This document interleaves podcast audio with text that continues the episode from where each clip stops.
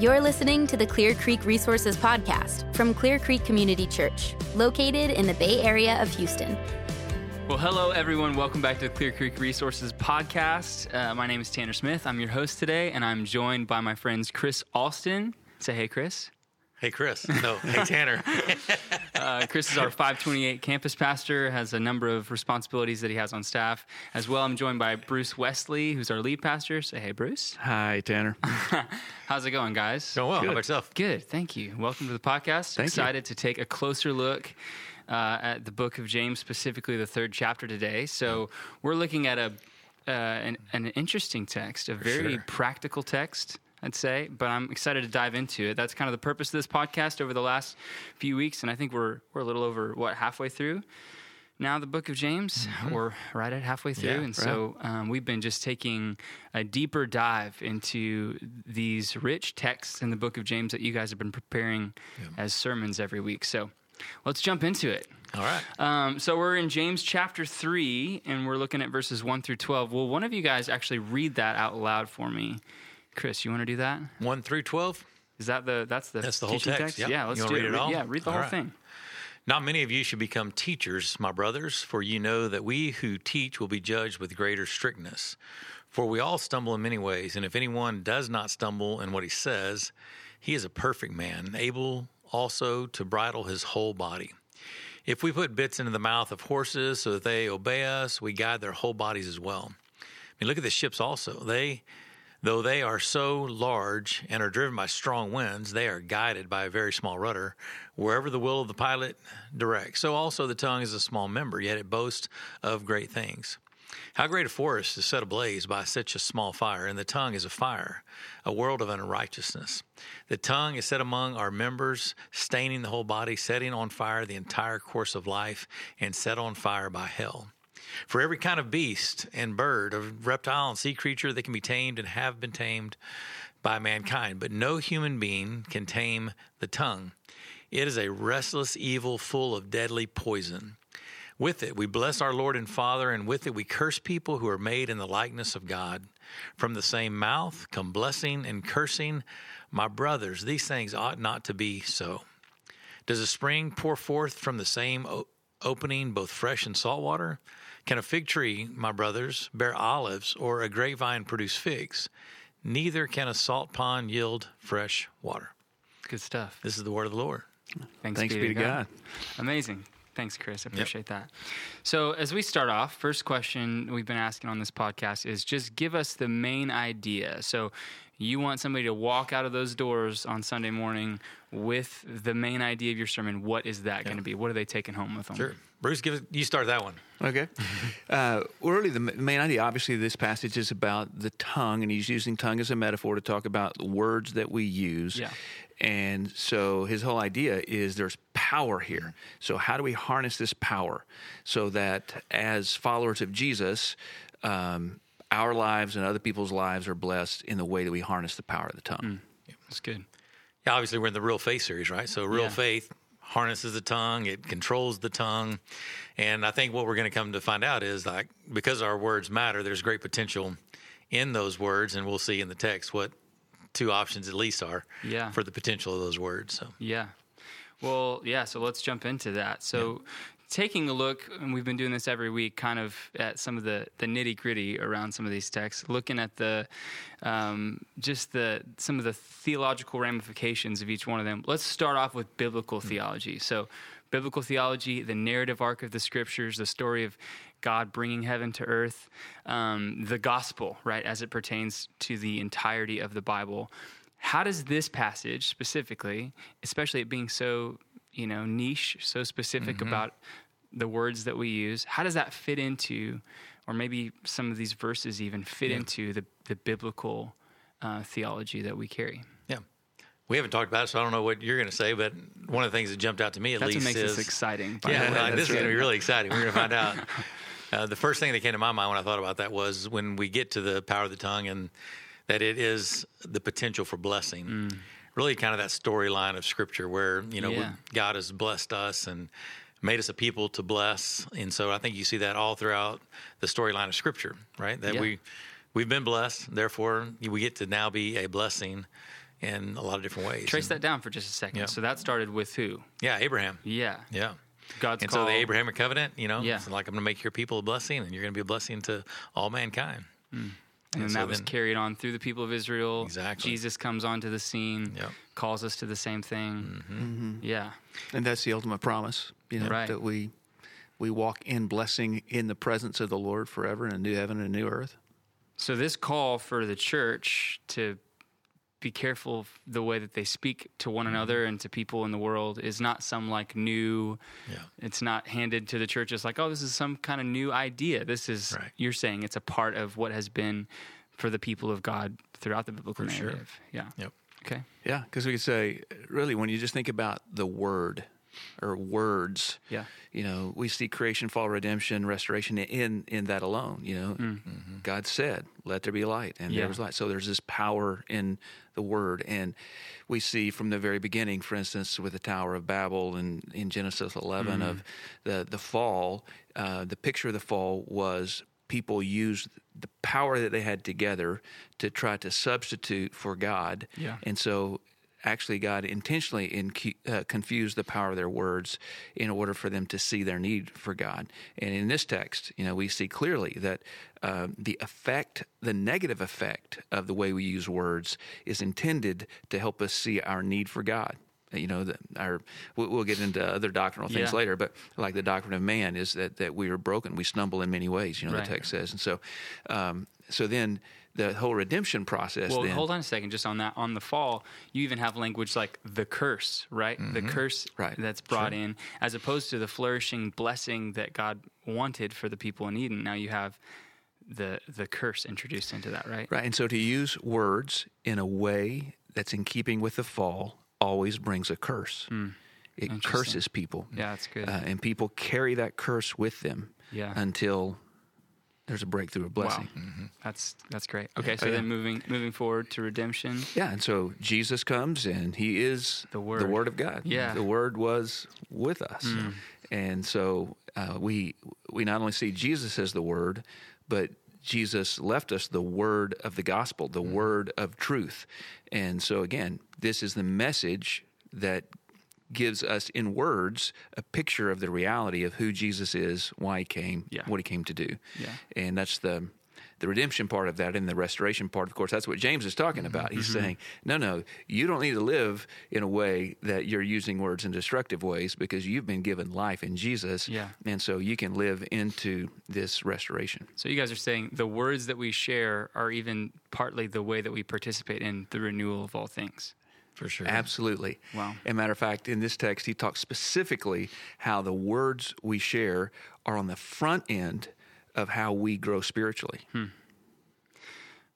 Man, there's a lot. There's a lot. I, I like kind of don't want to move on. Just want to sit here for a while, but I think we, we'll need to, and that's okay because that is a good tie into just. So we look at things through the lens of biblical theology. We can also look at some of this through the lens of um, systematic theology. So here in the same passage, and even through kind of that same idea, what are some of the doctrines that we see here in this text? Yeah, I mean, there's a few. There's a few I think that pop Yeah, out. So um, there's one part of the text where he says, you know, we all stumble, Yeah. and so he's obviously addressing our words, but also the reality is that, I mean, we all fall short. It's the de- de- Right. depravity of man, Depravity, and yeah. so you start to see it's like even in trying to control our words that we all we all sin, we all miss the mark of what God's plan is Mm-hmm. for that, and so I think that's one thing that jumps out in this Yeah. text is just our our depravity. For sure. Yeah. What else is in here? Yep. Yeah, well, I, I would agree with Chris and, and say that primarily this text shows us depravity Yeah. because it emphasizes the mixed bag of the human experience. The- because words reveal what's in our heart, and you know he talks about how these words can um, bring blessing, but that these words can be set on fire by hell itself. Yeah. That there's this ugly result, you know, of a life lived where words are used uh, badly. And uh, so I, I think that if I'm sitting on the other side of the teaching of this, it's it's hard to hear somewhat. Yeah. Um, I don't think most people would argue with it because we've all used words in both ways to bless and to curse. We all have those know? experiences. Yeah, for the very thing that James says that what, what's the deal? You you can't go both ways. It's Right. like I know you can't, but we have. You know, we we've done it both ways. We've blessed and we've cursed uh, with words. So I do think it's this doctrine of sin and the doctrine of man that is prevalent um, in the text. But I do think also. Um, just the, the gospel of salvation or, or the the doctrine of salvation is Right. in the text, and it, it looks a little obscure in some ways because it's focused on the role of teachers and who can be a teacher. Yeah. And James is really concerned about that because if you think about it, you know, he's bringing, he, he's speaking to people who are all over the known world at the time, and they're the first generation of Christians. Hmm. And so if teaching isn't right with them, it's going to be really ugly in the second generation. Oh, yeah. Here we are in the That's true. 500th generation, and how much bad teaching have we seen that has robbed people of the blessing that God intended for them to have because they didn't follow what James says, and Yeah. uh, people became teachers that shouldn't be teachers. Interesting. And I um, I kind of was almost seeing potentially even a juxtaposition here because I see the depravity there, but then there's also this mention of like you you're cursing people who are made in the image of God. So is that even is the imago Dei? Is that sort of even a, a principle that can be found here? Oh yeah, oh. no doubt. Okay, describe that a little bit, maybe for somebody listening who doesn't know what that is. Well, Imago Dei is just that we are created in the image of God, uh, and as people created in the image of God, that's why we have value. You Yeah. know, we we could spend the whole time just talking about how human beings are treated simply because we're created in the image of God, and yet in verse nine in this text, what he says is that with the tongue, you know, we, this restless evil, we can bless God, you know, as our Father with his tongue. We worship Him, and then the caution is that, but we. Um, at the same time, uh, out of the same mouth, you Yeah. know, we curse those who are made in the in his image of. God. Yeah. So we've we've totally lost sight of how God sees us and how we should see one another when we behave that way. And uh, so returning to the image of God is really the end game that he wants. Is he wants us to see everyone in the image of God and know that how we talk to each other is really driven by that. Wow. It's fascinating. That's like really good stuff. Okay, so um, we've talked about biblical theology, systematic theology, kind of uh, each of our participation in that. Um, I know when you know you're you're sitting down for uh, to prepare for a sermon like this, and you're kind of working through it. You have the, the people that you're preaching to in mind, and you have a certain amount of time. So there's all this good stuff, all this rich stuff, and yet you're only able to share a few things with a steady kind of stream of thought. So, what what kinds of things didn't make it into your sermon, your final sermon? What kinds of things did you leave on the cutting room floor that you're like, gosh, I wish I could talk about this because this is the space for that. Right, These, this is the audience. These are the people. Yeah. So, what are those things?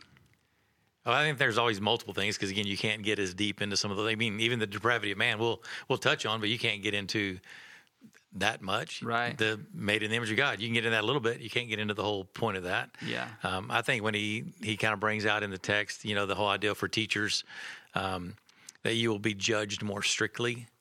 And so a lot of times when we use the word judge, there's there's a lot of conversation around like what so what kind of judgment is he talking about yeah, and what for sure. what type of rewards come with certain behaviors and so I think some of that gets cut. You know, it's like okay, we don't have time to dig into you know all the different types of judgment. Is that judgment at the you know towards non-believers? Is that judgment towards believers? Is that judgment to our works here on earth that are going to last? And so there's those kind of things that you go that's a sermon for another day but yet it's it's mentioned in there. It's there. and so we have to give it a little bit of attention so that we don't confuse people but we don't give it the attention that we really can. Yeah, for sure. yeah What else? What are the, what are some other things that got? One left of on the things that's obvious to me as I read the book of James is James, it drives him crazy when there's inconsistency. And, you know, there are just some Yeah. people, that's their personality, right? But, um, but this is more than a personality issue. What he's really talking about is um, people whose faith is inconsistent puts him in a position of doubt. He uses that word of double-minded when he talks about, you know, doubt earlier in like in chapter 1, but then when he gets into chapter 3, he's talking about uh, for instance a, a freshwater pond and a saltwater pond and both fresh and bad water are coming from the same pond Yeah. or you know can a can an olive uh, or a, oh, I guess it's an olive tree bear figs um, and yeah, uh, or ver- vice versa. Can a fig Yeah. tree bear olives, and a grapevine produce figs? And what, what he's saying is, you know, there's a nature that we have that should produce a certain kind of fruit, Hmm. and yet there is this inconsistency when it comes to um, words Yeah. Hmm. that should not be so. So he's he's got angst about this because he's protective of this community that God's creating and the you know the gospel's in the center of that community and the way that we should treat each other because of that.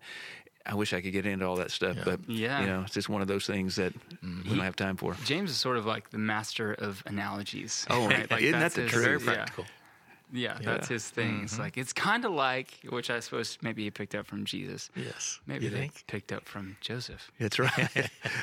Yeah, that's going kinda too deep. We won't go there. Well, That's fine. Jesus and and, Jos- uh, and James being at the same dinner table with Yeah, family growing up. I mean, yeah. It would have been a lot of wild. uh, of yeah relating to like you know it's kind of like bread. Yeah. There's just a lot of that stuff happening at the dinner sure. table. Yeah, but by the way, because I said that, because James is the half brother of Jesus, Right, exactly. Meaning he was they they were raised in the same home. And our mention to Joseph would have been his yeah, his father. his father. Yeah, well, James's father, Right. Jesus' father was the father. Okay, moving on. We digress. Um, so when we bring a sermon, preach a message, uh, obviously, you, anytime you finish, you're basically finishing a sermon with the idea of like, okay, here's what you can do with this. This is the practical application. So I, I know you guys will do that in your sermons, you know, to some degree. In this space and for this audience, what are some if you could spend a little bit more time just really fleshing out how this looks practically uh, in terms of taming the tongue what does that look like in, in the lives of, of followers of jesus Well, I mean, in this text, James doesn't really resolve the problem. He he states the problem and Yeah. tells us like, man, you're there's no way you can do this. You can't tame the tongue. We've tried and tried and tried again. And so, obviously, in the application part of that, then we want to bring to some kind of a conclusion Yeah.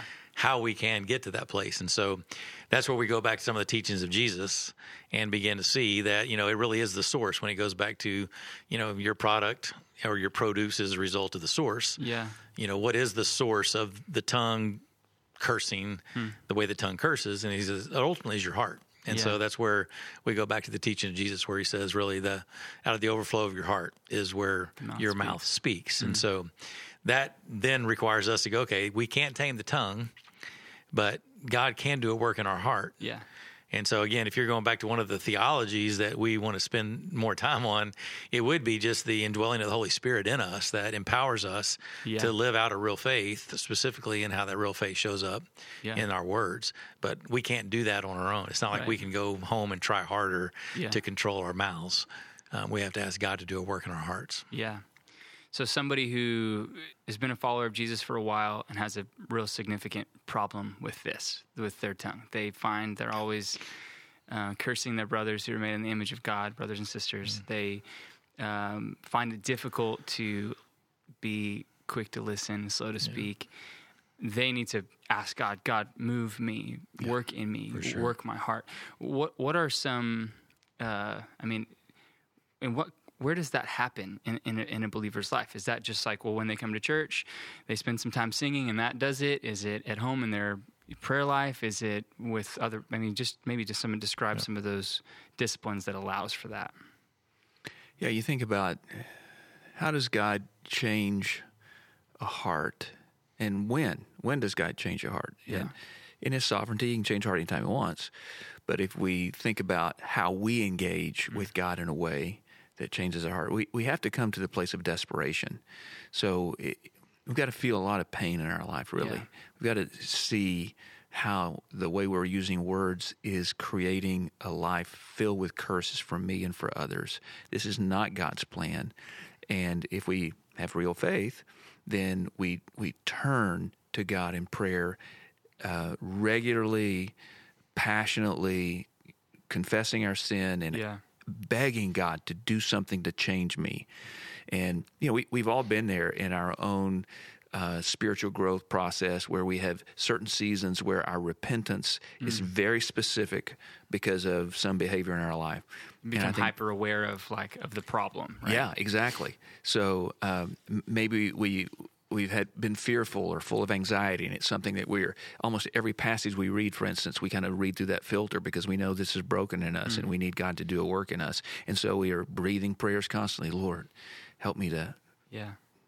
help me to be at peace in the midst of my anxiety, whatever. But in this case, you know, Lord, change my heart Right. because I know that when I, for instance, when I um, when I yell at people I love, that um, that's that's driven by my my need to have power, Yeah. Hmm. and you're the one who has power.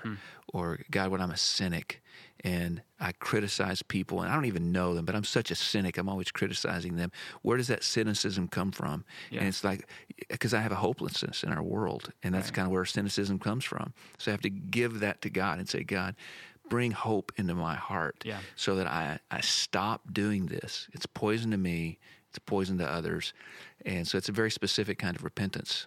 And that, the way that you're describing that too, that takes time and place. Like it takes a, a designated space for really reflection to recognize those things, right? To to say them out loud, to allow the spirit to speak. Like we live in a hurry, busy society, and sometimes it's just like, okay, ask God to change my heart. Cool, I'll do that in the two minutes you give me after the sermon, Yeah. and then like Uh, get out Yeah. and about. But we actually need what you're saying is we need to create space, margin in our lives to process those kinds of for things. me, it, a lot of that happens in two places. It happens in journaling, yeah, uh, because journaling keeps something on my radar. Kind of what you said a moment ago. You know, we say it one time and Right. we're we're moving on, and it's not like we mean to move on. It's not like life is coming at us, right? Yeah. And uh, journaling though is one of those things that. The, the way I journal is I go back and read what I've read in my journal, you know, about once a week, kind of go back and read, read the last week. And then periodically I go way back and, uh, and this is where I've noticed, you know, patterns in my life where I was like, I've been asking God for a year to deal with this, Wow. you know, whatever it is uh, in my heart. And so uh, I think that's a way. And the other way is obviously it's it's got to be with people, especially with words. I mean, people Yeah. witness how we use words. They they know um, they know our heart somewhat because of the way we've used words. Right. And so if I'm in a an environment where I trust people and we can talk openly about that, we really can sharpen each other. yeah. So in the context of communities, that's where you begin to see the problem in the first place because that's where you're having those conversations. Yeah, Yeah. But it's honestly asking God. I mean, the psalmist says, "Search me, O God, and know my heart." yeah, You know, test me. And so some of that is a listening type of a prayer that Right. says, "God, I'm asking you now to search me, and then I'm going to sit and and listen for what you reveal Yeah. Mm-hmm. out of my heart." yeah, And it might be listening through journaling or whatever else, but it Yeah. is. It's kind of like God getting to that place where you're like, God, search me because I don't want to keep having to apologize. I don't want to have to keep going to my family and saying I'm sorry. And so it's like you get to that place of brokenness where you're like, God, I need you to search me and change me because I can't keep. I obviously can't do it on my own strength because I keep going and doing the exact same thing over and over again. Yeah. you know. So on a personal level, then for you guys studying a, a text like this, Yeah. I mentioned before, I, I, I know if it's got to be when you're when you're reading, when you're studying this, you're thinking about the people in the chairs that you're preaching um, to. But at the same time, as you're studying, the Spirit speaking to you. sure. Studying for this sermon, what was the Spirit speaking to you? How personally were you challenged as you were studying through this? So I have kind of four phrases that I feel like are indicative or they're they, they help shape how I think about really what my calling is. Okay. And um, and one of them is to give the blessing. And uh, so you would think, as a person who really thinks this is one of the things I'm I'm called to do uh, at this stage of my life, this place in my life, is to be a person who gives a blessing. Um, because really only God can bless, right? But Yeah. we we get to be instruments of God to say, uh, "This is what the Lord says about you," or "This is what I see in you," and it's a it's a blessing. So uh, I'm studying through all this, thinking I need to be more focused on Yeah. what I say I'm about, and that is to to give the blessing. Same way uh, when it comes to, you know, I have a, a rule that I live by. It's like don't talk about people, you talk to people. You know, so if someone's not in the room, they're not in the conversation. Yeah. you know, because uh, that never goes well, and uh, that's not life giving. It's not blessing, and so uh, yet I, you know, I've definitely been in conversations where I'm like, I'm talking about somebody instead of mm-hmm. talking to them, and this passage has reminded me of that. Hmm. So it's Wow. convicting. That's there's a lot of wisdom there for sure. I mean, I think you know that opening warning to those that teach. You know, that's just you know, you do want to approach this opportunity and the privilege hmm. to be a teacher of God's word. You know, with great humility and again, make sure you're searching your own heart that Yeah. you're not using it for shameful gain or for power or whatever else that you know we might use it for. And so I think that was, you know, just for me in studying it's like just to to guard your own heart when you have the opportunity to Yeah. to open God's word with people, you know, and you do want to reprove and rebuke and correct, and you want to teach and you want to admonish, but you also want to do that with great humility. Yeah. So, I mean, that, that is a piece of that. And then I think the blessing too really is like, man, one, I want to be that kind of person, right? That gives blessing. Right. Um, but the the convicting part is just kind of meditating on this, like, why do I not? Like, what is it in me that doesn't more freely bless others? And again, you start looking at that, and that gets ugly quick too, right? It's like, oh, I want the glory for myself. Right, yeah. Is that why I don't give a blessing? I want to position myself over somebody, so therefore I don't want to elevate them by offering a blessing. I want Mm. to, you know, there's just a lot of ugly things when you think about why am I not being more free Yeah.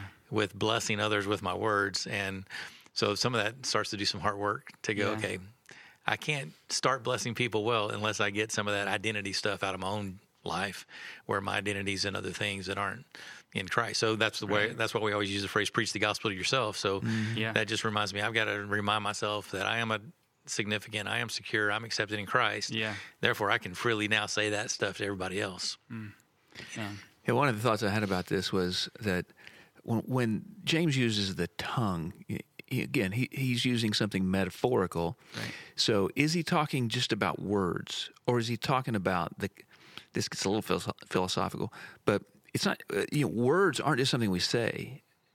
In in our minds, when we think a thought, we think of that thought in words, and so our thoughts, our struggles, even about um, you know, whether they're worry or uh, hatred, all of those traffic in words. So in, there's a sense in which this is all about the tongue, right? So what's going on in your mind is rooted in, uh, or, or the, the medium anyway, is rooted in the tongue. It's rooted Yeah. in words.